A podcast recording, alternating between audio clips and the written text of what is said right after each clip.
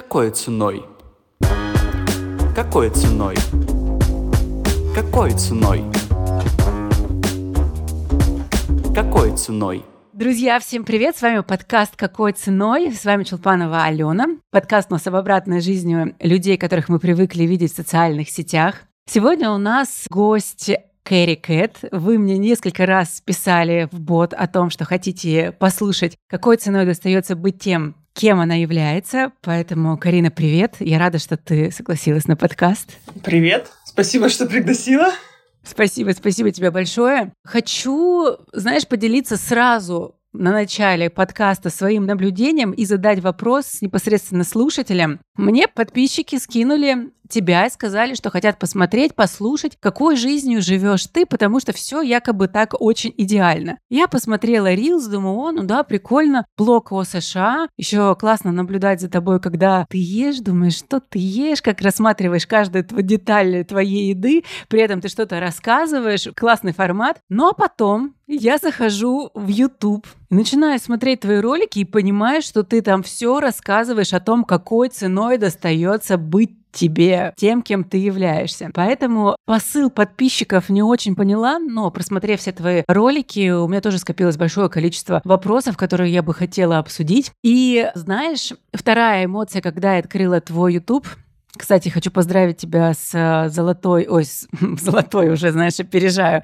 серебряной кнопкой. Ты большая молодец. Спасибо, но я надеюсь, в этом году, может быть, да, работаю до золотой. А золотая скольки подписчиков? Миллион. У меня пока почти 300 тысяч. Ну, может быть. Ну, год еще, ну да. Да, и знаешь, я открыла твой YouTube, посмотрела и думаю, вау, мне не попадались настолько прикольные ролики. Такое ощущение, я даже прочитала в комментариях, некоторые пишут, что как будто общаешься с подругой. Я бы тоже сказала именно так. Сидишь, слушаешь, хочется даже так это приобнять, сказать, да ладно тебе, слушай, пойдем выпьем, вот чего ты там пьешь всегда. Да, и как я тебе сказала, что мне теперь тоже хочется пить все с больших трубочек. Ты так это круто делаешь. Я хочу немножечко пробежаться по твоему такому досье, чтобы ты мне где-то подредактировала, опустить сразу сразу те моменты, которые могут узнать сами слушатели о тебе, открыв YouTube и, наверное, открыв там почти каждый ролик. Ты из Иркутска. Честно, мне кажется, что в Иркутске рождаются одни из самых талантливых и интересных людей, Почему? Потому что троих я лично знаю, все они из Иркутска, все очень творческие, классные, харизматичные. Знаешь, такие люди с каким-то вот таким, кто-то скажет, это каким-то гопническим таким характером, но мне кажется, что это стержень вообще человеческий. Я знаю Зверева на самом деле. А он тоже из Иркутска? Да, он из Иркутской области, он из какой-то деревни там. То есть можно сказать, что он из Иркутска, да. И двоих людей я знаю, которые приходили в подкаст, и они тоже из Иркутска, они мне тоже очень нравятся поэтому я утверждаю, что в Иркутске рождаются очень крутые люди. Далее, ты училась в Иркутске в институте на факультете управления человеческими ресурсами. Мне кажется, это какой-то вообще супер история, связанная с искусственным интеллектом. Да, Именно вот из-за названия, наверное, mm-hmm. мне показалось, я на него поступила, потому что это звучало так круто. Именно управление человеческими ресурсами. Да, сразу так, знаешь, чтобы сказать и утвердиться в глазах людей, да, кто есть кто здесь. Да, но на тот момент это было давно, э, и специальность была такая новая, и вообще психология это еще неизвестная была тема, она была такая загадочная, мистическая и очень многообещающая, и поэтому на тот момент еще нам обещали как, что по выпуску мы будем будем именно вот менеджерами по персоналу, получается. Mm-hmm. То есть это именно HR, больше HR это тот, который как раз занимается персоналом и, собственно, управление человеческими ресурсами так и да, mm-hmm. звучит, направляет и как-то правильно с этим работает. Но, в принципе, так и получилось практически. Так и получилось, да. Ты поехала в Москву, ты устроилась в рекрутинговую компанию, смотрела фотографии, влюбилась в фотографию программиста, нынешнего мужа, и, собственно, взяла все в свои руки, и он стал твоим мужем. Вот вопрос теперь у меня возник. Ты всегда была уверена в своих силах, в том, что все в жизни получится так, как ты хочешь, и идешь правильной дорогой? Или это было все по наитию условно? Вот я хочу, может быть, я чувствую, что это то, что мне нужно, и, собственно, берешь все в оборот. Как у тебя это в жизни происходит? Вот что касаемо именно парней, я не знаю даже, как сказать, на данный момент это уже мужчины, на тот момент это парни, да, это какие-то молодые ребят.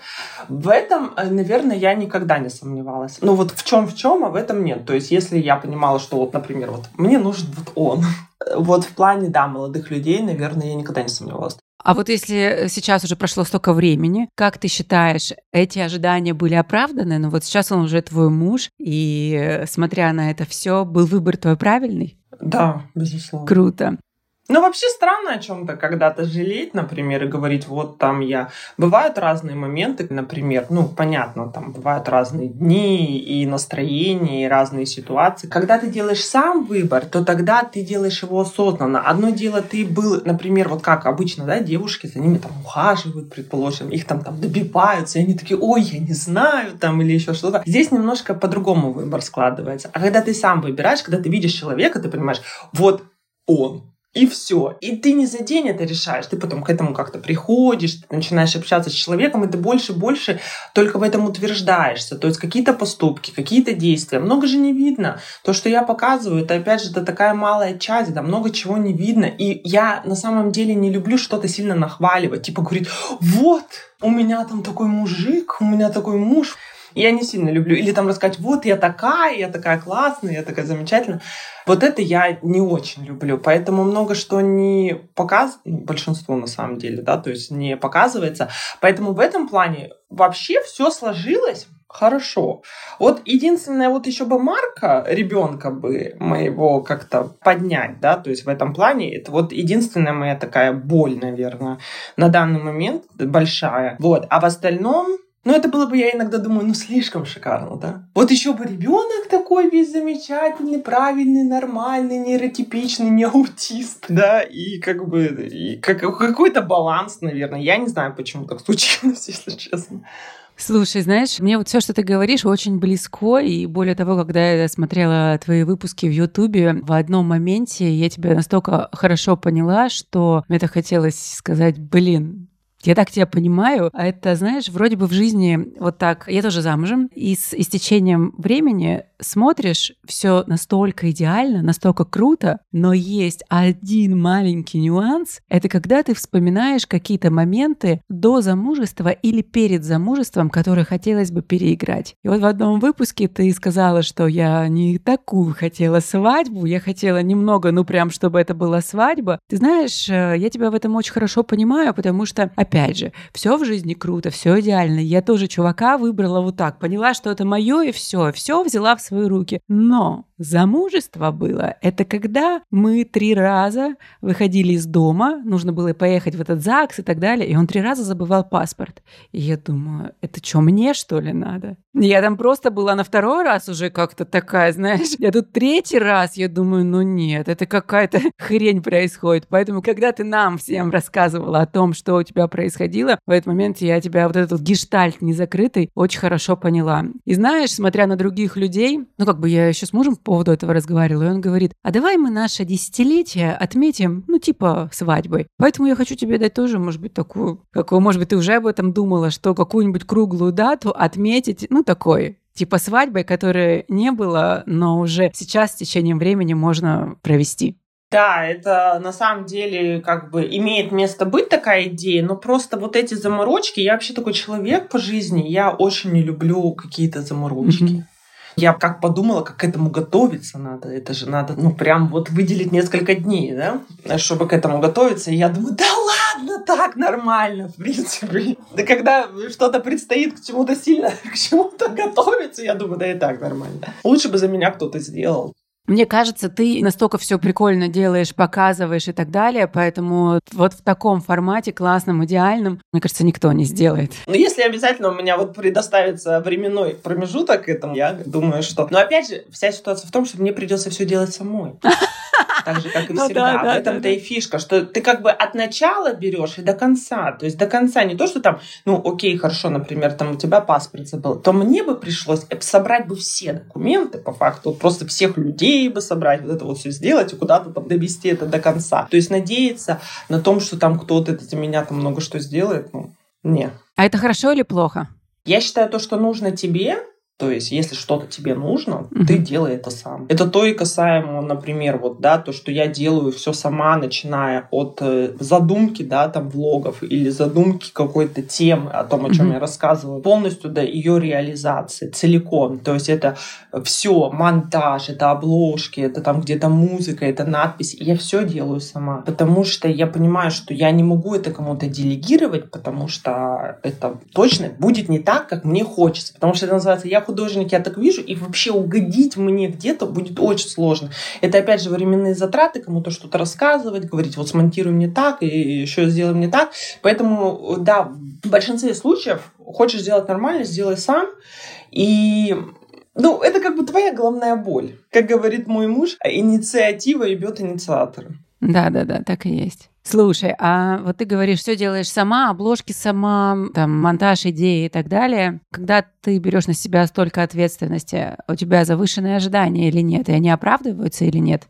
У меня вообще не то, чтобы я бы не сказала, что завышенные ожидания. Наверное, я к себе отношусь к своему, то, что я делаю вот именно к работе, вот, э, как сказать, к итоговому какому-то материалу, я, наверное, отношусь достаточно критично, угу. потому что даже взять вот рекламу, которую я делаю, там или еще что-то, например, я ее смотрю, мне иногда кажется, что она недостаточно такая нативная, может быть, недостаточно она такая глубокая, но тем, кто покупает у меня рекламу, им всем всегда нравится она. А я как-то на нее смотрю, и мне кажется, что можно было бы ее сделать еще лучше, например. Mm-hmm. Вот, ну, вот такие моменты. Когда я делаю видео, то я делаю их сама, и их сама перед собой. То есть заказчика нет, да? Поэтому более там я как бы сама, как я вот вижу, я так делаю.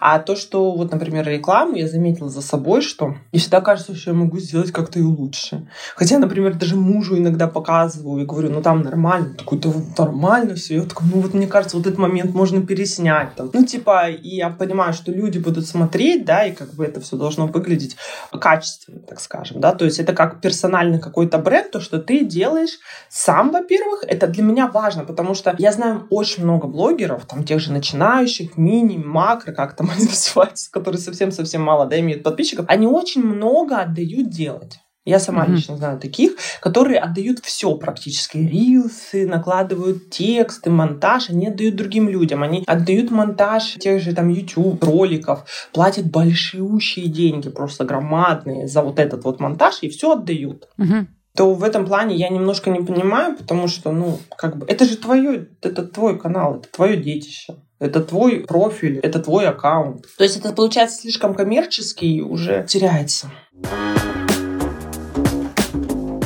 А вот расскажи, у тебя история с каналом, ну вообще с каналом, с э, Инстаграмом. Ты получаешь тот выхлоп с тех сил, которые ты вкладываешь? Тот, который тебе нравится. То есть оправданный ли он или нет?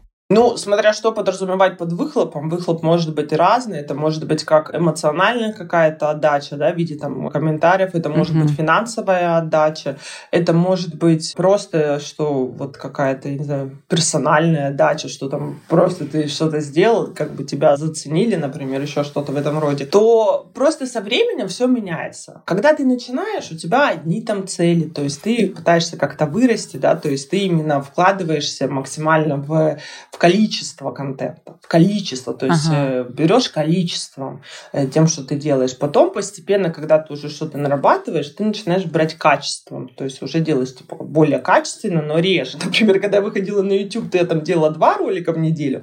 Сейчас я, например, делаю один ролик в две недели, потому что качество, потому что вот этот вот монтаж, программы, вот это вот все само как бы увеличилось, соответственно, времени на это нужно больше. Но опять же, то количество просмотров, которое бы мне хотелось, я, в принципе, его-то получаю. Поэтому здесь как бы уже, то есть вначале ты работаешь на имя, говорится, а потом имя работает на тебя. И, ну, я думаю, что на данный момент я, наверное, получаю как-то. Я, честно говоря, никогда об этом не задумывалась, вот прямо так э, серьезно, потому что Реально я не задумывалась? Не раз... Я объясню, почему, когда я общаюсь с другими, там, опять же, людьми, вот блогерами, так скажем, я изначально не планировала вообще на этом зарабатывать. А что ты хотела показать, донести, как тебе пришла это вообще в голову задумка? Это все само собой произошло. Там было так, что я много раз пыталась, вот когда вот ТикТок вот прям был там на пике uh-huh. популярности, мы еще тогда жили в Польше. Изначально вообще, когда, то есть мы переехали в Польшу, у меня как-то появилось время, и типа я хотела что-то делать на YouTube, но быстро я там все это закруглилось у меня как-то.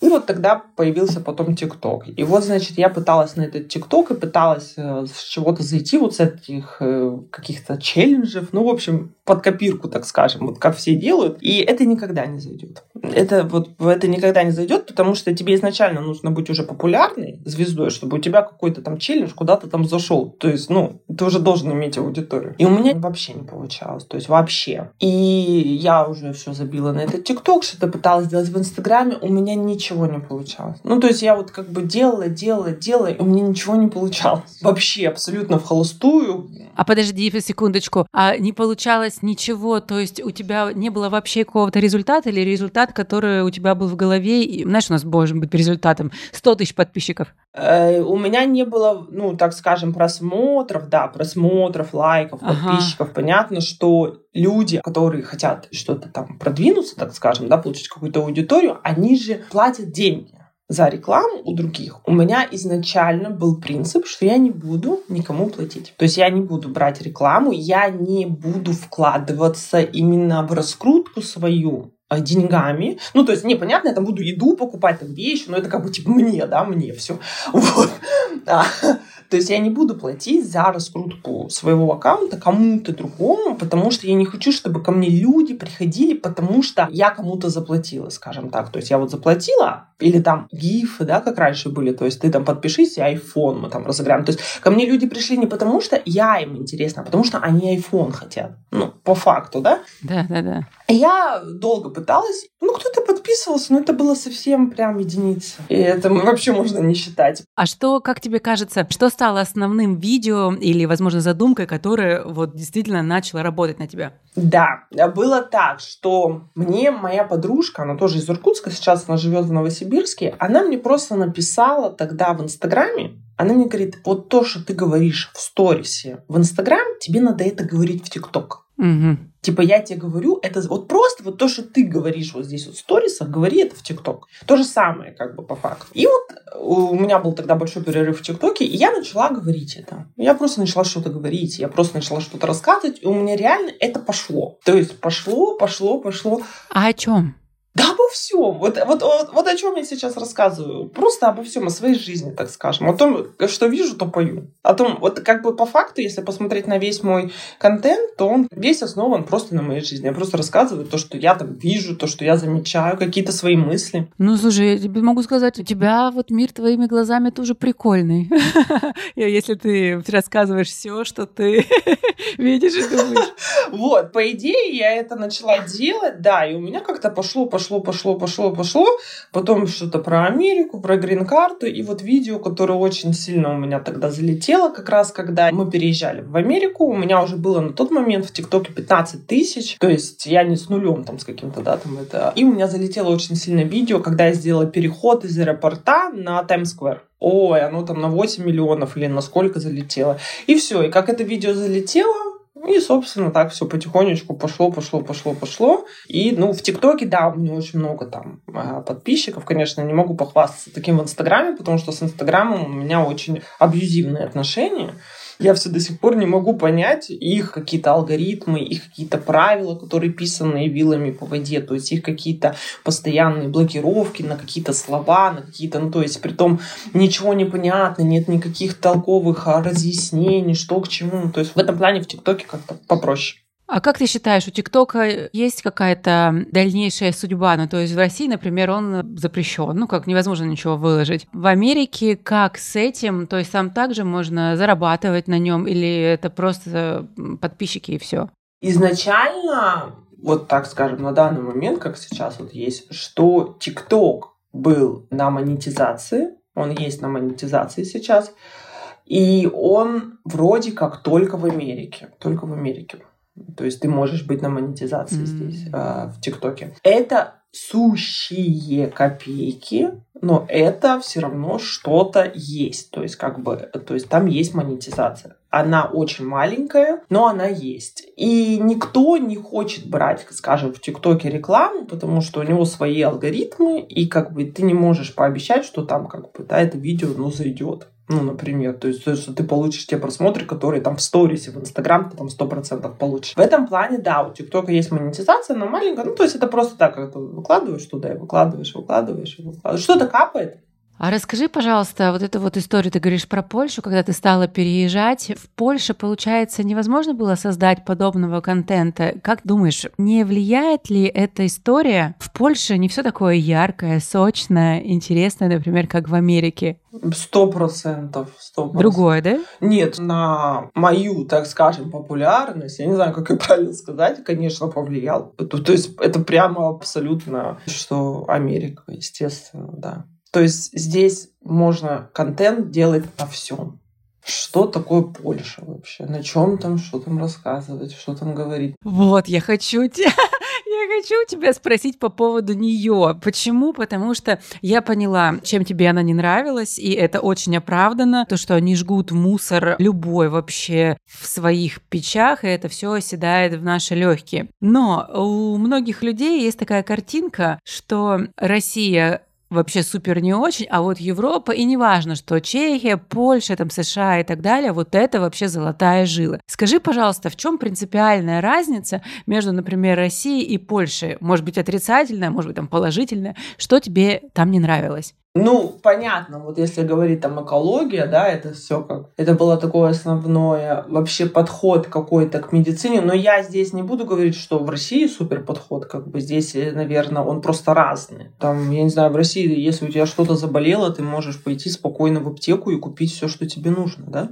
Реально все, что тебе нужно. Тебе не нужно загибаться там где-то, да, и ждать, пока тебе антибиотики выпишут, например, или там есть какие-то женские там проблемы, которые тебе нужно сейчас, да, решить, как бы, а не ждать там куда-то звонить, куда-то писать, чтобы тебе выписали рецепт. Вот это огромная проблема, потому что ты ничего там не можешь купить. То есть, например, даже если взять элементарные антигистаминные какие-то, у тебя там аллергия, предположим, да, ну, ты можешь без рецепта купить просто вот, э, ну, туфту, туфту, которая не поможет которую, я не знаю, наверное, колбочку надо влить, чтобы она там какие-то дала результаты. А так обязательно рецепт. То есть это ты постоянно находишься на каком-то нервике. Нервике от того, что если у тебя закончится, тебе надо заранее уже как бы там куда-то написать вот врачу, да, я понимаю, что там это через приложение ты там можешь как-то сделать, но ты будешь постоянно на нервике от того, что а вдруг у тебя разобьется эта бутылка, а вдруг ты ее забудешь где-нибудь, да, то есть, например, ты поехал в отпуск, вот мы в отпуск ехали, да, мы там брали с собой дополнительно лекарства, например, антигистаминные там, или какие-то для дыхания, да, ну, то есть, чтобы делать ингаляции, потому что ты не можешь купить. Ты не можешь пойти это просто и купить, даже если ты там, я не знаю, помирать, по-моему, будешь, ты как бы нет. Э, второй момент, что да, действительно, если человек там не платит налоги, например, у него нет там страховки вот этой вот, которая идет от, э, как бы, от того, что ты платишь налоги, так скажем, которая в России называется ОМС, она есть там у всех, и если ты будешь э, помирать, тебе какую-никакую окажут помощь, да, то там тебе просто скажут «до свидания». Иди на улицу, и там как бы умирай. То даже в Америке такого нет. Ну, то есть, действительно, здесь тебе все равно помогут. Ты в каком бы ты ни был состоянии, и тебе не надо будет за это платить. Там, то есть, это как-то погасить там, через третьих там, лиц. Ну, то есть, э, здесь другая система, да. То в Польше, простите, я не знаю, ты там приедешь в больницу, ты два часа, у тебя ребенок будет задыхаться, как бы, а врач будет просто спать. И ты будешь два часа с задыхающимся ребенком сидеть в холле, ждать, пока врач проснется и поставит 300 неправильных диагнозов. Вот что касается медицины, это, знаешь, моя такая больная история. Я была ну, достаточно где в Европе и работала, например, там своими клиентами, они из разных уголков земного шарика. И в Европе есть проблемы с медициной. Ну, в плане того, что если у тебя что-то болит, ты приходишь к врачу, и через три месяца, если получится, то есть ты придешь к нему. Потом ты сдаешь анализы, и через три месяца приходишь опять к нему на прием. Если ничего не болит, то как бы уже и на второй прием не нужно приходить. Такая же история с э, препаратами. Ну, то есть все продаются БАДы и так далее, лечится только ибупрофеном. И для меня это такой камень проникновения в подумать о том, хочу ли я ехать жить в Европу. Что с медициной в Америке? Она лучше, например, чем в России? Ну, вот, например, могу сказать про Польшу. Все-таки, если у тебя есть страховка, mm-hmm. за которую ты платишь, то, в принципе, нет проблем попасть вообще к врачу. Нет никакой проблемы, то есть ты тут же записываешься, тут же там сегодня, завтра ты без проблем попадаешь к врачу. Понятно, что если ты хочешь какую-то там себе операцию, там, я не знаю, на ногу там или еще что-то такое, то да, если ты хочешь ее получить бесплатно по как бы государственной страховке, то тебе придется ждать там год, а может два, а может там сколько-то. Но если у тебя есть страховка, за которую ты платишь, то все это пойдет как бы быстрее. Опять же, вот, например, генетика, да, вот если ты хочешь бесплатно, то ты будешь ждать его год. Если ты можешь за это заплатить свои деньги, то ты можешь получить этого генетика через неделю. Здесь вопрос как бы в этом. То есть э, в Польше все равно не такая, например, система, как в Германии. То есть в Германии там вообще там реально можно там 5 mm-hmm. лет ждать, как бы и ничего не дождаться. Нет, то есть Польша, она максимально приближена в каких-то моментах прямо вот, ну, как бы к России, да, скажем, то есть здесь нет. Э, то, что там неправильные эти диагнозы, это все понятно, это как бы другой момент, а то, что как бы если тебе нужно, единственное еще что, опять же говорят, что зависит там от города, я не знаю, ну, например, что там рожать, если так только натурально, да, то есть ты не можешь там пойти там кому-то денег дать и сказать, вот можно мне как бы вот хорошо родить, да, типа я вот вам заплачу, такого у них нет. то есть ты вообще независимо ни от чего, ты родишь на общих условиях, так же, как и все, например. А, то есть э, ты не можешь там кому-то дать на лапу, типа вот такого. А что касаемо здесь, в США, скажем так, опять же, э, страховка, да, но тут нет тоже понятия, что давай ты заплатишь деньги, и ты куда-то попадешь быстрее. Нет. То есть ты будешь на одинаковых условиях ждать. Потому что, например, там же вот для детей, предположим, есть обязательно в Калифорнии обязательная страховка. То есть независимо от того, они там иммигранты, нелегалы или неважно вообще. То есть для детей всегда есть страховка, которая покрывается государством. И, например, там мы платим, например, за страховку, а кто-то там, например, бесплатно имеет да, страховку, потому что он по бюджету на семью, например, проходит по бесплатной этой страховке. Куда-то мы будем на общих условиях ждать, например, там, да, но, предположим, к педиатру, нет никакой проблемы здесь записаться. Я иногда слушаю, какие-то вообще кто-то там ждет по какие-то недели к педиатру. Господи, мы вот здесь вот просто сегодня можем пойти к этому педиатру абсолютно спокойно записаться. А где-то, да, вот там, например, генетику ты будешь ждать, гастроэнтерологу ты будешь ждать на общих условиях, так же, как там все, грубо mm-hmm. говоря, ждут. Единственное, что дает страховка, это то, что вот он какие-то там тесты, вот, например, для нас, вот э, погасила страховка там генетические тесты там за 5000 долларов, а я знаю, что для других не погасила, и они платили, например, сами эти деньги со своего кармана. Ага. То есть какие-то такие моменты. Например, там у меня стоят лайнеры, да, и там э, часть погасила, например, страховка, часть я. Кто-то, у кого бесплатная страховка, он бы, например, полностью за это платил. Вот такие вот как бы. Здесь уже зависит все от той страховки, которая у тебя есть. Ну, ты не можешь пойти и сказать, у меня есть деньги, я сейчас э, хочу попасть к этому врачу, и тебя все... Вот я, например, жду обычного терапевта три месяца. А как тебе вообще вот с этой историей, что, а, может быть, ты уже в Польше привыкла и приехала в Америку? Я так поняла по всем твоим роликам, что ты всеми фибрами души ненавидишь Польшу. Не очень хорошо к ней относишься. Это такой триггер моей жизни. Но опять же, вот по поводу Польши хотела сказать один момент. Вот по поводу самих людей, поляков, они в целом вообще очень даже норм.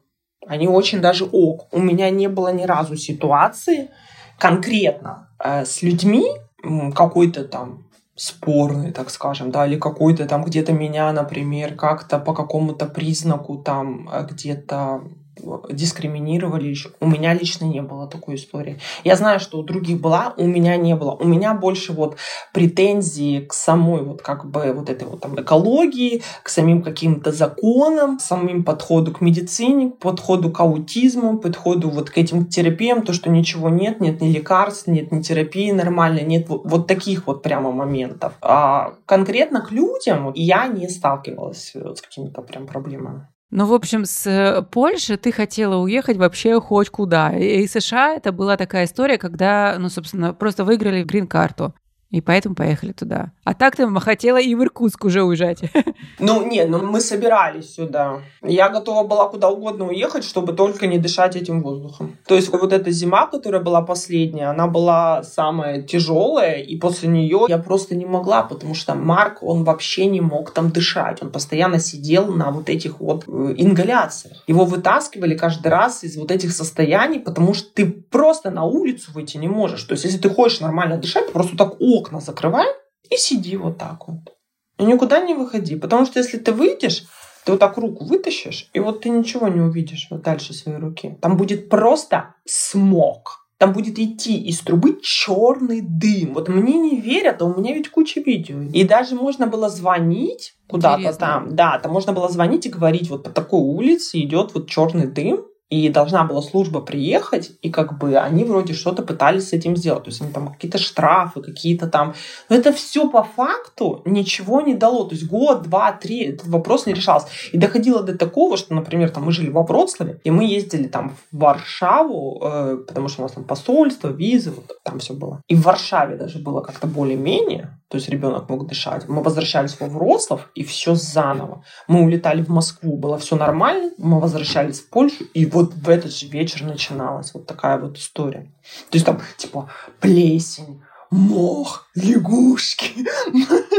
То есть такое. Очень тяжелая ситуация. А вот расскажи, вы переехали э, в Америку, ты уже там привыкла ко всем вот этим историям, связанным со страховкой? Или в Америке этого больше? В Америке же абсолютно на все тебе нужна страховка. Угу.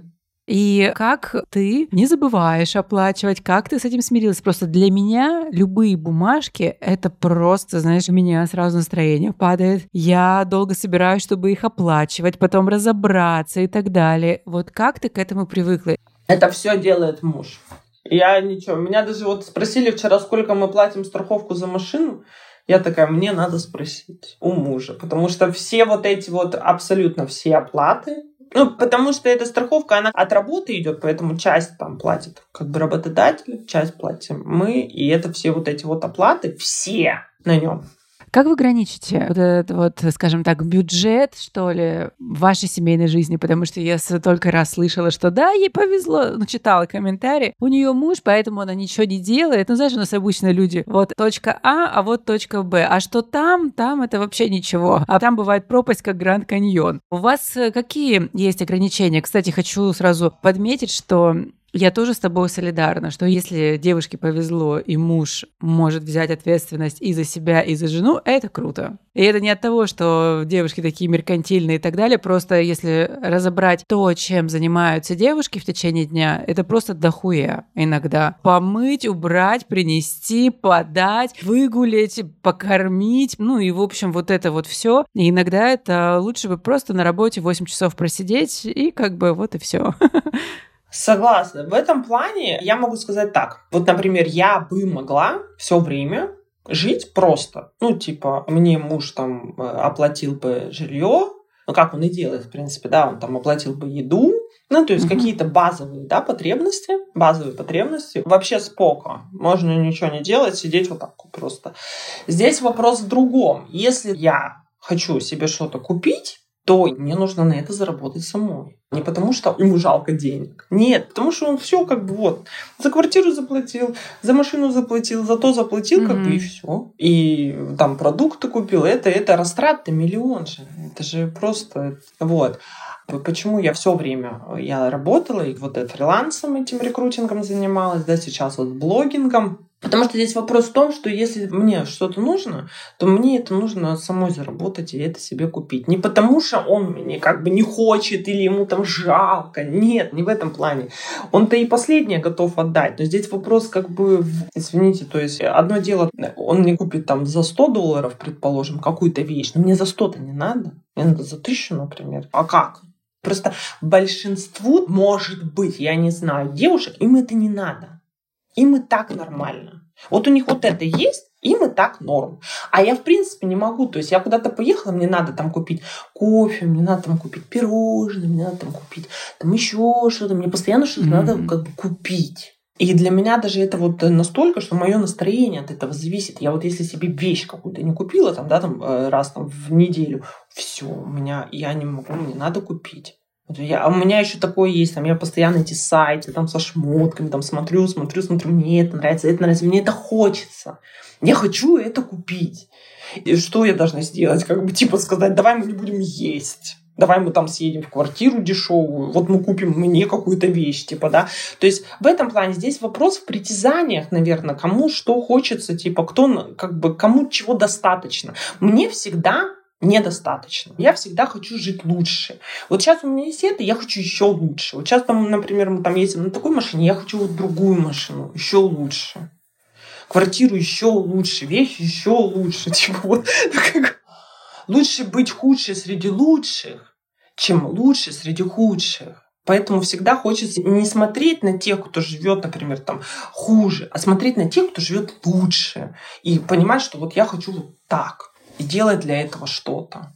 Я с тобой полностью согласна. Чей-то потолок может быть чьим-то полом, да, и вот это Да, вот сравнение, да. знаешь, а зато в Африке дети голодают. Я всегда говорю, да, а вот зато кто-то сейчас сидит в пентхаусе и говорит, блин, а они вот сидят там, записывают подкаст, а мы как бы, это не, не для нас.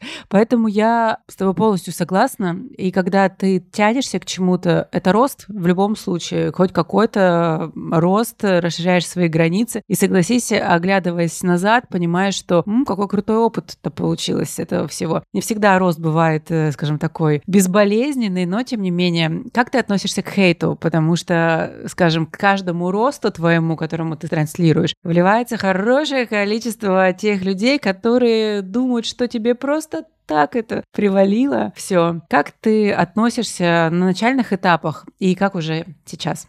Да, с хейтом у меня тоже абьюзивные отношения. Изначально, вообще, скажем так, еще там, когда я жила в Иркутске, там еще когда я училась в школе, да, я постоянно с ним сталкивалась. Постоянно. И то есть э, я уже как-то так к нему, ну, нормально относилась, то есть кто-то меня ненавидел, прям ненавидел, так скажем, да, и в школе, потом в универе, то есть я всегда была какой-то вот, ну, типа, не такой, скажем, да, не такой, как должна была быть в обществе, наверное, как я должна была выглядеть для всех. Я была всегда какой-то вот не такой. Вот. И потом, конечно, это все такое было вроде все норм, норм, норм. И когда вот я в соцсетях, в общем, типа появилась какая-то, да, там популярность, активность, хейта стало прямо много. И было первое время очень трудно с ним справляться, потому что, ну, просто как ну, ты читаешь это, и, ну, просто тяжело, да? Как это просто от того, что ты читаешь, это тебе, тем более очень много там, например, неправды, и тебе хочется сказать, это все не так, это все вот, это все по-другому, это вы ничего не знаете, на самом деле это так. А потом со временем я просто как-то нашла для себя какие-то выходы, и это было еще до последнего, это очень много отнимает времени. Если ты будешь каждому что-то доказывать, каждому что-то рассказывать, и каждый раз обращать там на какое-то вот это вот внимание, именно вступать в диалог, то это занимает очень много времени, которого у меня, к сожалению, нет, и мне за это не платят, вот так скажем, да. Да, да, да. Вот. И последнее время я почти перестала на это реагировать.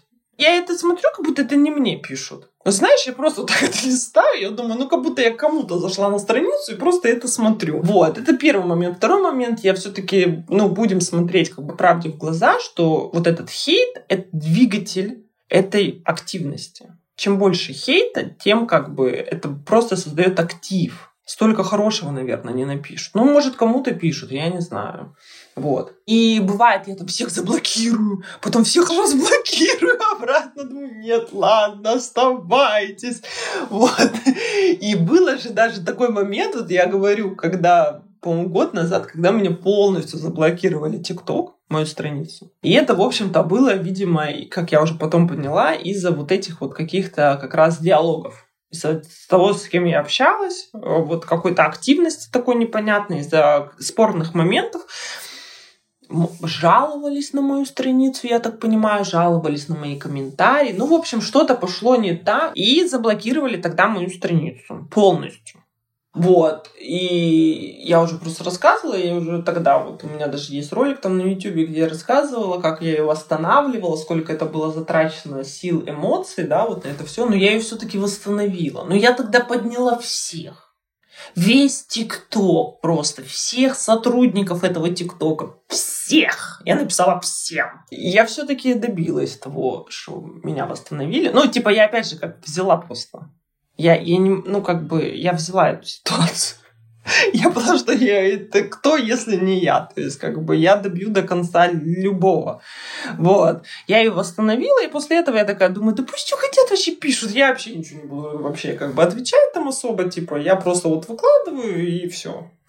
Раз такая пляска как бы пошла, и потом меня также, я попала в этот э, теневой бан в Инстаграме тоже, там за какие-то слова, за какие-то сторисы, сидела там три месяца или там с лишним, то есть когда там люди уже успевали себе наработать подписчиков каких-то, я все сидела, потому что я была в теневом бане. Вот, поэтому я сейчас очень так, конечно, вот эти вот э, соцсети, они диктуют свои правила, они накладывают свои правила. Тебе, как человеку, так скажем, у которого есть публика, да, у которых есть подписчики, тебе вообще ничего нельзя. Тебе нельзя ничего говорить плохого. Там за каждое слово там просто супер крутой интеллект, который все определит, все решит, и там бесполезно а, с ним спорить. Вот.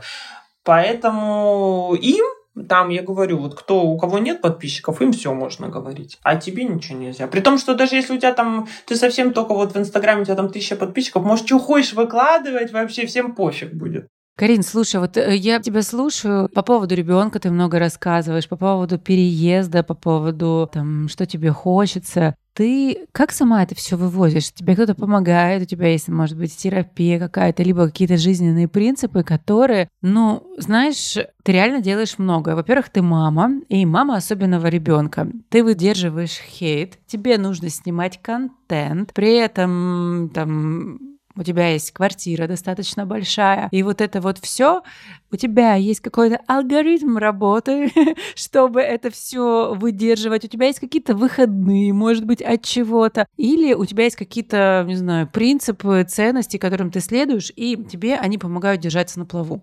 Тайм-менеджмент никто не отменял, это да. Ну, здесь будет, наверное, достаточно сложно так все разложить, по полочкам. Вообще мне никто не помогает, кроме мужа. Вот есть вот как бы муж, я, Марк, Варя, все. При том, что муж постоянно работает, и сейчас вообще все на мне. То есть я там и Марка с утра отвожу в школу, то есть раньше мы вместе отвозили, сейчас я одна, я там его забираю, я все там перепаковываю, эти все там ланчи, эти все, чтобы покушать, я все это готовлю что-то постоянно, ну то есть такое. Вот. Мне помогает то, что у меня муж в плане непритязателен в этом. То есть, если как бы нечего будет поесть, он сам всегда себе что-то там сделает. Если я говорю, мне надо идти снимать, вот это вот мне надо идти там делать. Вот сейчас у меня там запись подкаста, вот сейчас мне надо рекламу снять. Ну, то есть вот такие моменты. Он в этом плане, то есть э, сам справится, он может заказать себе какую-то еду или еще что-то, то есть э, вот. В плане уборки, ну, здесь вообще все на мне, я все-таки планирую, что как-нибудь у меня будет домработница, которая будет мне помогать. А так, ну да, я беру выходные иногда, когда я ничего не делаю, то есть это обычно выходные, как я ничего не делаю? Я снимаю миллион контента, потом это у меня все лежит, и я думаю, когда я буду все это обрабатывать, потому что это все копится, копится, копится, копится. У мужа был день рождения почти месяц назад. До сих пор я не выложила видео сегодня рождения, как я ему покупала подарок. У меня все прямо очень сильно копится, и вот у меня есть сейчас какой-то типа порыв я там ших-ших сделала, и опять могу там сидеть, типа, что-то не делать долго. То есть у меня все вот под какими-то, под настроение, так скажем. И плюс обязательства, конечно, когда люди берут рекламу, я, это у меня на первом месте, то есть это я всегда иду, там это делают, это первое. И бывают, конечно, состояния, когда я просто засыпаю и просыпаюсь, как я устала, как я устала, как я устала, как я устала. И Марк, Марк, Марк, Марк, Марк, он там и сегодня в одном настроении, завтра в другом настроении, сегодня он хорошо спал, завтра он плохо спал, и все это вот так вот просто может вообще комом копиться. Ну, есть, нужно выкладывать, я понимаю, что нужно делать. Я просто, я всегда себе говорю, нужно делать. Я вот несколько лет так, по-моему, просто живу, нужно делать. У тебя есть какой-то комьюнити в США, или ты еще не обросла им, или оно тебе вообще не нужно пока? Имеешь в виду в плане друзей? Друзей, может быть, да, какие-то просто э, ребята по интересам. А в целом мне это не нужно. Это первое. У меня как бы нет в этом потребности. У меня нет потребности в каком-то общении. Мое общение это вот мои, э, собственно, соцсети, да. Я mm-hmm. даже иногда думаю, что если бы у меня было много друзей, я бы, наверное, не вела соцсети, потому что я бы уже им рассказала бы все. И мне бы нечего было дальше рассказывать бы как бы туда. И даже когда вот, например, ко мне приезжают там подружка, я вообще я просто выпадаю. Я выпадаю полностью из соцсетей, то есть я даже не хочу. Мне вот здесь достаточно. Поэтому вот э, я понимаю, что если бы, наверное, у меня вот как бы была такая активная жизнь именно вне соцсетей, то меня бы там не было. Это вот такая вот компенсация в плане того. Так, здесь уже просто у меня много есть подписчиков, которые живут здесь конкретно, вот здесь вот в Бэйри, и даже мне периодически пишут, давай устроим какую-то там фан-встречу. Фан-встречу. Вот, фан-встречу, и вроде вот э, я куда-то выбираюсь тут с девчонками, которые здесь живут, но я типа не ищу так скажем, я не стремлюсь к этому. Это само меня находит, и типа мне, ну, давай встретимся, ну, как ну, давай. То есть я там э, не буду долго морозиться там или еще что-то в этом роде, но я сама, я не стремлюсь, потому что мне просто, ну, типа, это не нужно как-то, я не знаю. Я, типа, так себя ощущаю достаточно, наверное, как это в тавтологии, самодостаточной просто. Ну, типа, мне, я одна могу вот так посидеть, вот так мне будет нормально, вот так в тишине просто с птичек послушать. Да, это странно звучит, потому что мне очень часто пишут о том, что как ты там живешь без друзей. Или как вот ты день рождения отпраздновал, у тебя не было друзей. Не крутится мир вокруг друзей. Разные бывают, когда тем более ты уезжаешь куда-то, ты меняешь место жительства, ты должен понимать, что все поменяется. Ты должен отдавать себе отчет в том, что будет все по-другому. У меня, в принципе, никогда жизнь не крутилась вокруг друзей, так скажем. Я вот, э, наверное, больше сама по себе. Есть, понятно, да, какие-то подружки. Я просто не хочу быть таким, типа, человеком, который прям такой-то, а, какие друзья там, мне, пожалуйста, мне не нужны. Нет, в плане того, что объяснить, что моя жизнь не крутится вокруг этого. То есть для меня вот важно моя семья, так скажем, там, вот это вот больше.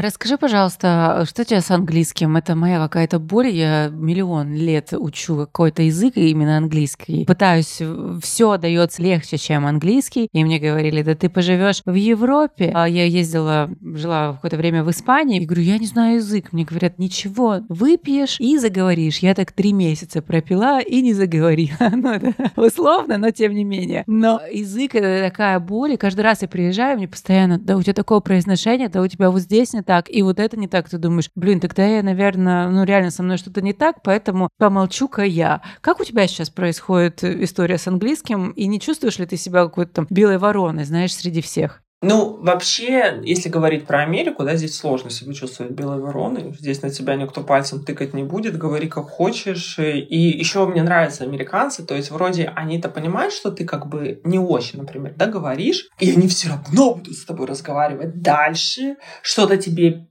повторять. Ну, то есть, чтобы точно ты понял, что они хотят тебе сказать, и как ты поддержать вот этот вот диалог. То есть, они же очень общительные. Они просто там могут, ты рядом сидишь, они с тобой заговорили, ты сидишь, думаешь, пожалуйста, не разговаривайте со мной, я не знаю, что вы говорите, да.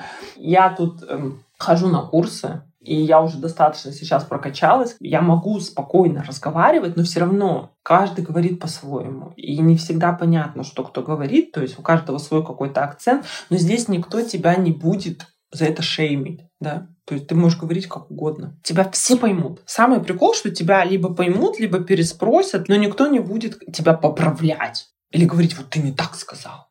Так а, сказать. это прикольно. Да, никто не будет э, поправлять, потому что, ну, как-то тебе само придет. Ну, реально, просто с практикой ты сам научишься говорить так, как тебе нужно. А если тебя каждый будет поправлять, то просто будет, ну, каша в голове. И э, живя, опять же, да, вот э, в России я учила там английский язык с четырех лет, и я его учила все время, я его не знала. Я никогда не могла себе даже представить, что будет когда-то такое, что я смогу на нем говорить. Вот. Но мне очень помогло то, что вот в Польше, когда я начала говорить на польском, то я поняла так, тебе нужно перейти один раз. То есть ты знаешь польский барьер. язык? Ну, уже, наверное, со временем подзабыла, но, в принципе, я его хорошо знала. И я могу сейчас поговорить с поляками спокойно. И я поняла, что вот, наверное, один раз нужно перейти этот языковой барьер, и все. То есть один раз ты пришел, неважно на какой язык, на любой на любой другой язык ты его перешел, и все. И потом тебе любой другой язык будет даваться легче. Поэтому есть люди, которые знают там 5-7 языков. Mm-hmm. Ты думаешь, как они могут знать? Ну, потому что они уже на одном начали на каком-то иностранном говорить. Им дается легче языки уже дальше.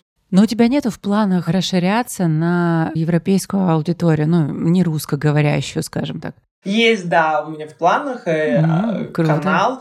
Э, хочу, конечно, на американскую, на английском языке вести каналы, да. Но это все только от времени зависит. Нельзя все захапать за один момент, правильно? То есть здесь нужно вначале наработать одну как бы вообще, в принципе, наработать. Просто все же приходит с опытом, с каким-то, да, то есть ты понимаешь, mm-hmm. вот это вот так, вот так вот надо делать. И что, я не знаю, американцам будет, и, может, и тоже интересно. Вот я хожу в свою, говорю на английский язык, у меня уже там половина моей группы, они там все азиаты уже все подписались на мой канал. Я говорю, да там, ребята, там на русском. И все, то есть как бы нормально, мы на таком будем смотреть. То есть да, в принципе, но это будет сложно, потому что одно дело, ты конкурируешь с русскоязычными, да, блогерами, которых, во-первых, немного, а во-вторых, они как бы все под копирку там снимают, то есть там да, конкуренция так себе. Вот. А другое дело, ты выходишь на рынок конкурировать с американскими блогерами, у которых вообще, в принципе, это прямо такая профессия, профессия, это карьера полноценная, да, для них, то есть это уже совсем другой уровень. Здесь надо хорошо выбирать нишу. Ну, у меня она выбрана, в принципе. Так, конечно, бы хотелось. Я не знаю, я так больше как-то, наверное, по течению больше плыву. То есть, как бы что-то подворачивается, я типа так, ну, окей, это. Ну, если подвернется какой-то момент, то... Слушай, я хотела немножечко поговорить по поводу США, потому что твой блог про США, ты очень много рассказываешь, например, на Ютубе вообще мне прям нравится смотреть. Почему? Потому что, знаешь, кажется такая своя девчонка рассказывает такие нормальные бытовые вещи, не то, что вот это с прикрасами, какая Америка классная, или вот здесь вот немножечко дерьмо, но в целом она какая-то, знаешь, а у тебя все очень так, как есть на самом деле. И я вот хотела бы посмотреть на Америку твоими глазами, задать несколько вопросов. Скажи, когда ты прилетела в США, какие у тебя были первые впечатления? Первые впечатления у меня были такие, что я прилетела на другую планету. Потому что тот шок культурный и не только культурный, который ты испытываешь, когда ты... Ну, во-первых, я никогда здесь не была. А мой муж, например, был, я нет. И для меня это было максимальный эффект первого впечатления, когда тебя поражает вообще все. Ну, просто вот любовь, ну, все просто. Вот я сейчас, проживя здесь э, почти полтора года, мне не хватает вот этого состояния, когда тебя все поражает. Ты уже к этому привыкаешь просто. Ты привыкаешь там, к этим продуктам, ты привыкаешь к этим дорогам, ты привыкаешь mm-hmm. к тому, что люди машины водить не умеют. А когда ты первый раз приезжаешь, это вообще это такой шок. Я знаю, что люди, которые когда-то были в Америке, испытывали абсолютно подобное. И потом они приезжают и рассказывают это все, да, то есть как, какой они испытали шок, что здесь вообще все так, вообще по-другому, здесь все так классно, здесь все так круто. Конечно, когда ты приезжаешь как турист, и когда у тебя куча денег, то есть вообще ништяк. А когда ты здесь уже живешь и погружаешься в какие-то бытовые вопросы, то уже не все так классно, да, как э, вот эффект первого впечатления. Но и со временем, конечно, притупляется это все, поэтому я вот стараюсь поддерживать какой-то уровень, типа в плане там пробовать новые продукты, ходить в новые какие-то заведения, рестораны, постоянно, постоянно. И я понимаю, что вот даже проживя здесь полтора года, я, наверное, может быть, процентов пять исследовал то, что здесь есть. Потому что здесь столько всего, что неудивительно, что американцы никуда не выезжают особо отсюда, потому что здесь столько всего в самой стране находится. Неудивительно, что тебе не нужно комьюнити. Да, да. Я от этих комьюнити подальше просто держусь. Слушай, а, а расскажи по поводу вот этой истории, связанной с... Э, что тебя больше всего поразило? Ну вот в чем принципиальная разница, которая тебя прям повергла в шок? Может быть, несколько таких пунктов? Ну, во-первых, когда мы приехали, мы прилетели в Нью-Йорк. То есть это было первым нашим местом. И вот мы, значит, все-таки выходим, а, садимся в такси и едем. И мне кажется, что я в кино. Вот я просто, я сейчас в каком-то... Вот мне иногда вот сейчас люди пишут, говорят, ты живешь в каком-то сериале. Вот как вот нам показывали, когда мы были там, да, детьми, подростками, когда нам показывали вот эти американские фильмы, вот я это увидела, я вот так вот просто как будто на эту площадку села, потому что мы едем, и там такие дома стоят, значит, я вот как сейчас помню, потому что это вот был такой вот эффект первого впечатления, стоят дома вот эти двухэтажные, такие американские, и там стоит пожарная машина. Пожарная машина, еще было темно, и она вот вся мигает, и вот эти пожарники в этих касках, вот этих вот смешных своих, вот я не знаю, зачем, вот эти вот каски на всю голову просто, вот как в кино. Я еду, на все это смотрю, и мне кажется, вот реально я в кино. Это вот что это за пожарная? А все другое, просто пожарная машина, она какая-то другая. Огоньки какие-то другие, люди какие-то, они все другие. Они вот все такие вот прямо как с картинки с какой-то. И вот это вот все это вот было так вот, я на это все смотрела, и мы едем, и этот Нью-Йорк, и эти там небоскребы, да, И это такой шок вообще был для меня. Я все это смотрела. То есть счастью, во-первых, что я наконец-то оказалась здесь, потому что так я долго ждала, и наконец-то я оказалась здесь, это не было просто предела. Потом, когда я увидела этот Таймс-сквер, когда я вот это вот все, ну, люди, они другие. Какие люди, скажи? Они в плане, вот, например, самовыражения, да, то есть они могут самовыражаться так, как они хотят. Mm-hmm. Они хотят ходить там с синими волосами, с зелеными волосами, они хотят вот такую одежду носить, они хотят одеть уги там, когда, например, жарко. Но у нас тоже же такое есть. Может быть, я не знаю. Когда я жила, такого особо не было. То есть, если даже было, то на тебя бы показали пальцем. Я помню, когда я там жила в Иркутске, у меня были красные сапоги, и меня постоянно выгоняли из школы, потому что я ходила в красных сапогах. Я прямо успевала только вот так вот зайти в школу, меня тут же разворачивали, вот так вот и говорили «до свидания». Я шла домой. Вот. Потому что я картошку пришла копать.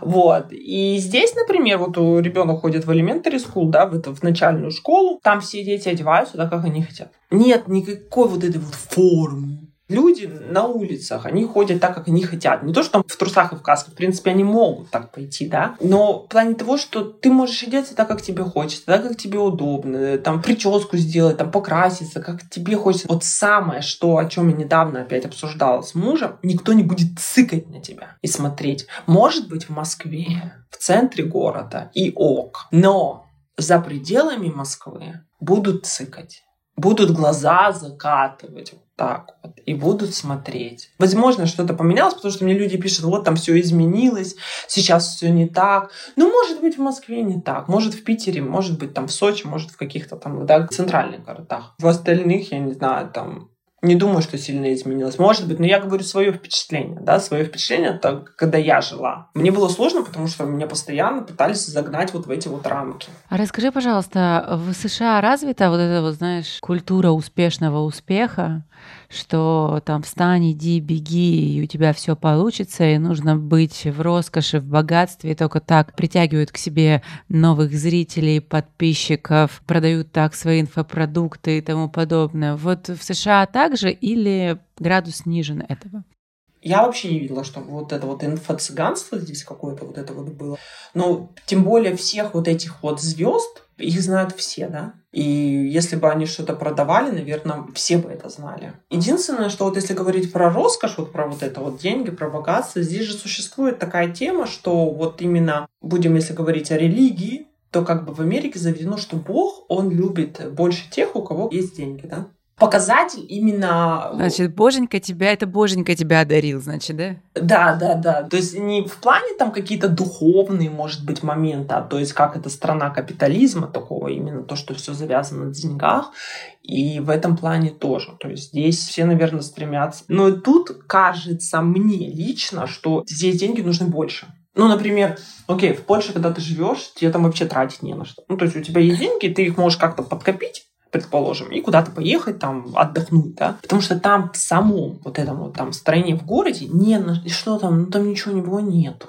Вот эти вот обычные вот эти продукты, это все ты можешь купить, понятно. Так сильно нет э, вот этой вот какой-то необходимости в деньгах, скажем так то здесь она очень остро ощущается, потому что здесь очень много всего есть. И это ты видишь, и это тебе как бы хочется. Но это опять же говорю про себя. Возможно, кому-то нормально там в фудбанке как бы это потолок.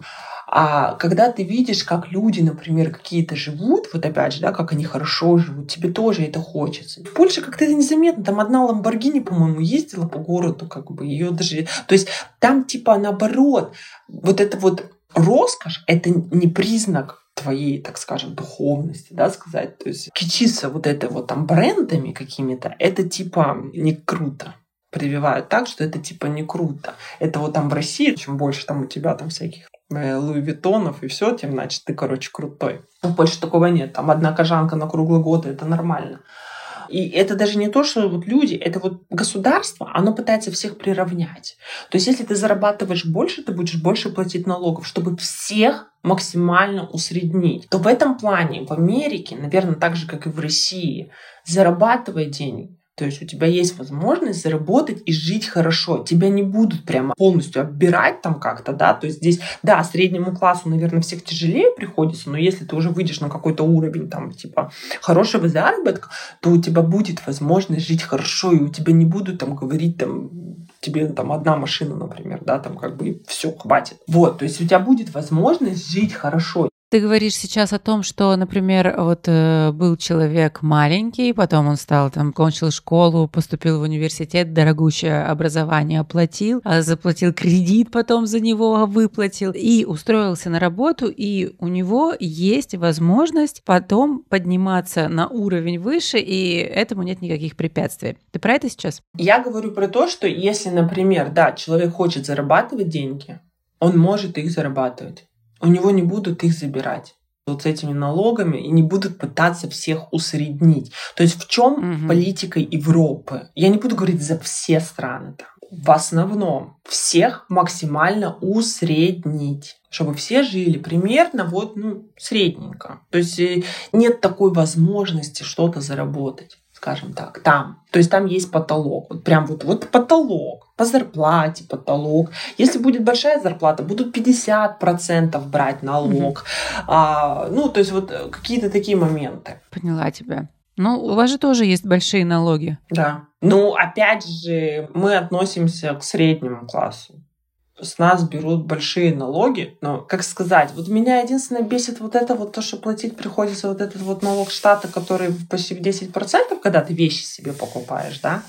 Что касаемо других налогов, я готова платить, я живу блин, в безопасности, скажем так. То есть я хожу там по чистым улицам, типа мусор там убираю. То есть я понимаю, куда идут эти налоги. Да, здесь есть вот эта вот политика о том, что, например, очень сильно помогают э, вот этим вот бездомным. Ну, то есть если ты не хочешь работать, ты можешь жить в палатке, и ты вообще обламываться mm-hmm. не будешь, скажем так. То есть ты там будешь накормлен, ты будешь одет, потому что будут вот эти там фудбанки, будут церкви, которые раздают еду, будут вот эти магазины такие, типа, как... Не магазины, где ты можешь бесплатно какую-то одежду взять, да, то есть там туалеты, души. Это просто ходи, мойся там, я не знаю. Ну, то есть ты, в принципе, нормально можешь жить и получать там какие-то вот эти вот пособия такие, скажем, небольшие, и будешь нормально жить ну, ты не умрешь, скажем. То есть, если даже там с тобой что-то случится в плане там болезни, ты можешь обратиться там, в какую-то больницу, и тебе не дадут умереть, да, то есть тебя там вылечат. Вот. Ну, это их выбор. Мне кажется, им так нормально. В России в этом плане вот просто, мне кажется, не так все-таки. То есть там типа вот прямо работай. Вот если ты хочешь как-то нормально, более-менее жить, прям работай. Какая палатка? Там замерзнешь в первую ночь в этой палатке, например, зимой. Да? То есть как-то вот таких вот прямо э, бомжей, так скажем, да, как здесь, э, в том же Сан-Франциско, где ты идешь, и там просто бомж, бомж, бомж, бомж на каждом там углу. В России я такого не помню. И как-то более там типа заведено, что типа работа. Если ты хочешь что-то добиться, ты должен работать, ты должен там закончить школу, ты должен там закончить универ, да, то есть поблажек каких-то там ты таких сильных не увидишь. А расскажи, я у тебя видела, не помню, то ли в Reels, то ли в Stories, в Америке не было яиц. Что это было? А это, я так понимаю, что был какой-то, видимо, этот, как он называется, птичий грипп, наверное, это называлось, я думаю. И вот э, была какая-то нехватка. Ну, как это нехватка? Это сложно назвать нехваткой. То есть, э, в принципе, поедь в другой магазин и купи. Или там, например, не больше двух. Я тогда надо взять две упаковки. На всякий случай. В итоге эти две упаковки стояли, и уже все обратно как бы заполнились магазины. Ну, то есть, вообще, мне кажется, Америка, наверное, никогда не останется обломленной в чем-то. Я за все время не ощутила проблемы с чем-то. Типа, там мы где-то замерзли, не было там отопления или не было еще чего-то. По крайней мере, я скажу так, Америка Америке рознь каждый штат, а он все живет по отдельности. Даже не штат, даже отдельный аккаунт живет отдельно. Как-то здесь вообще так все сильно разграничено, и ты можешь говорить только за свое место, где вот ты живешь, вот я, например, здесь живу, вот у меня здесь так. Потому что я говорю, вот, например, там в нашу школу, куда ходит Марк, можно заходить там родителям. Полгода назад, например, там в Лос-Анджелесе в такую же школу нельзя было заходить родителям. Ну, то есть вообще все очень отличается. Например, там у нас бесплатные обеды, там завтраки, обеды.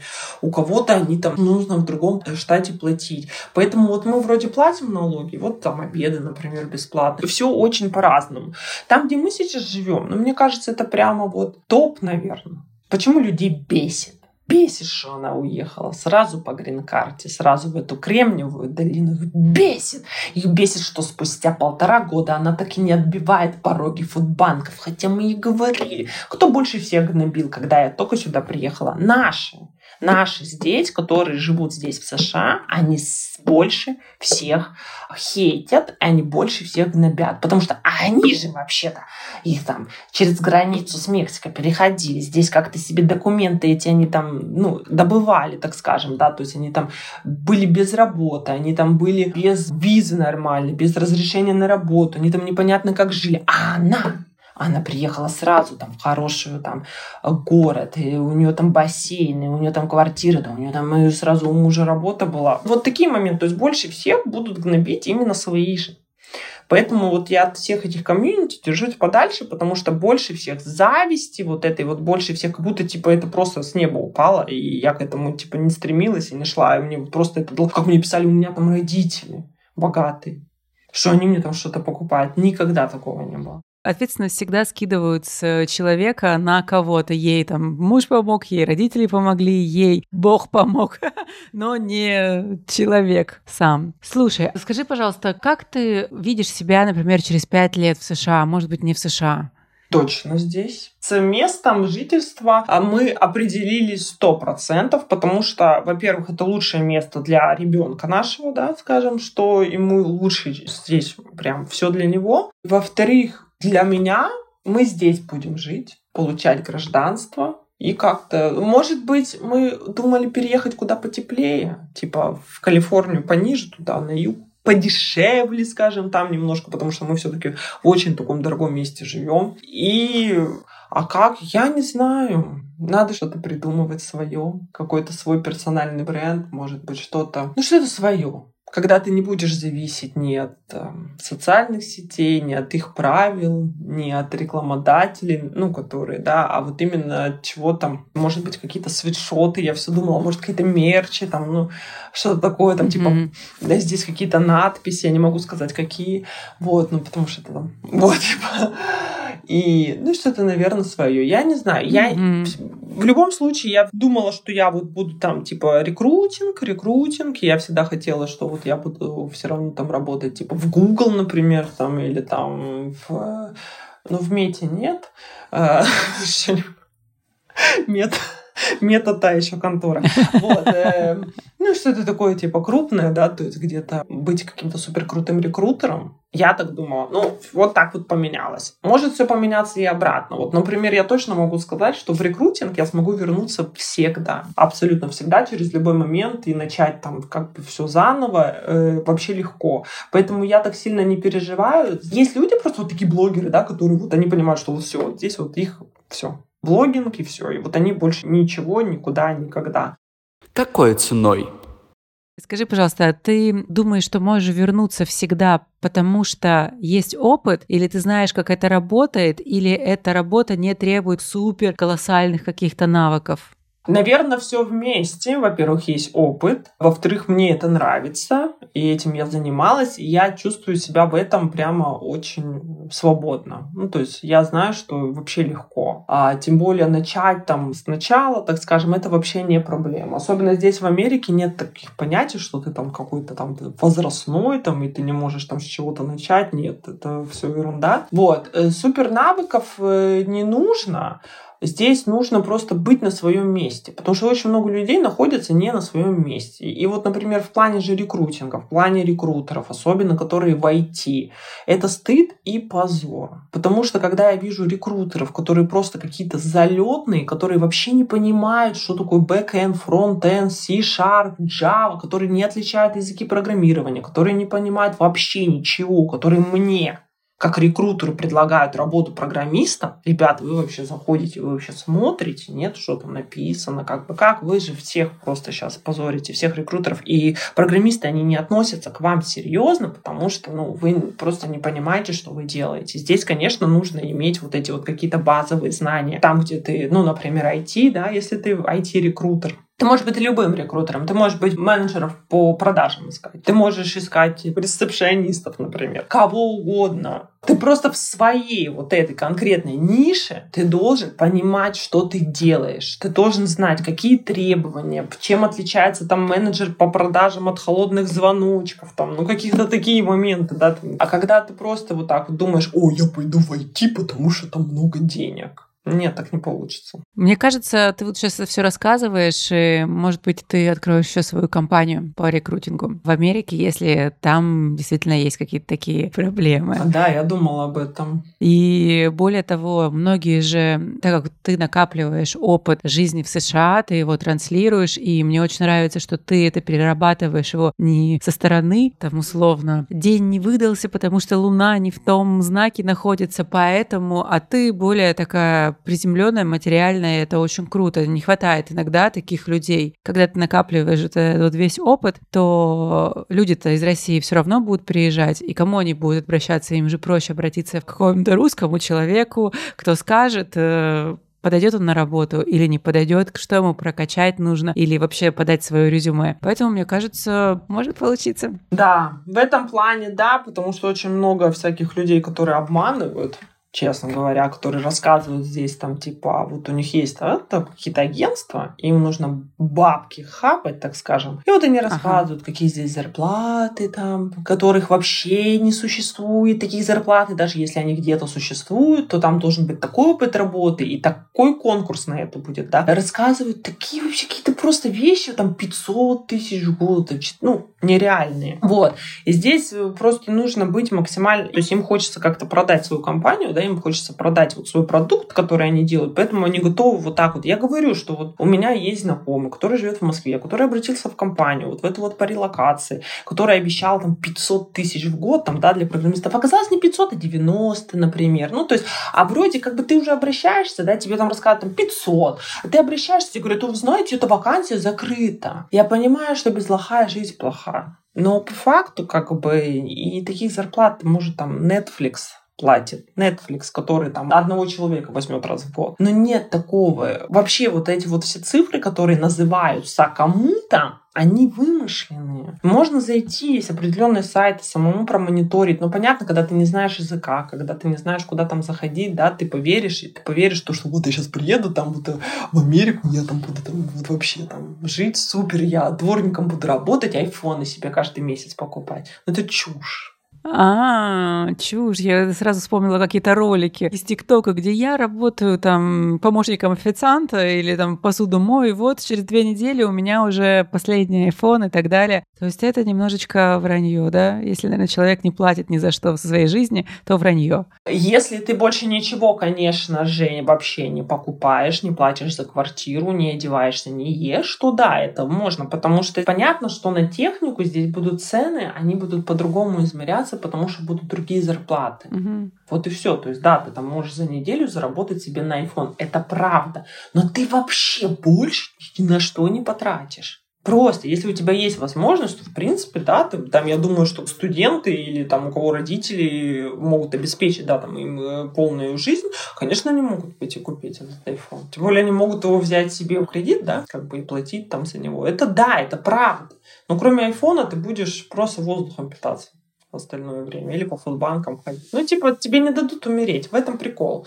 А, и, наверное, такой плюс отчасти, да. Ну, за все это платят налогоплательщики. А сколько бы ты хотела зарабатывать в твоей картине мира? Сколько для тебя достаточно денег? Никогда нельзя сказать точно, потому что с каждым разом у тебя растут твои потребности. Ну, на данный момент. На данный момент мне было бы на сегодняшний день достаточно, если бы... Я, блин, чем больше, тем лучше. На самом деле, ну, наверное, если бы я зарабатывала тысяч восемь в месяц, мне бы хотелось 10. Долларов? Да. Да, было бы нормально. Я надеюсь, что следующая наша встреча, если она случится, у тебя будет уже золотая кнопка, миллион подписчиков, и ты мне скажешь, слушай, перевалил за десяточку, уже как бы 20, и лучше, на что я могла рассчитывать, собственно, совершилось. Карин, спасибо тебе огромное за такое интервью. Реально очень интересно. Напоследок ты начала здесь открывать все фишки вот этих вот недоблогеров, которые про Америку говорят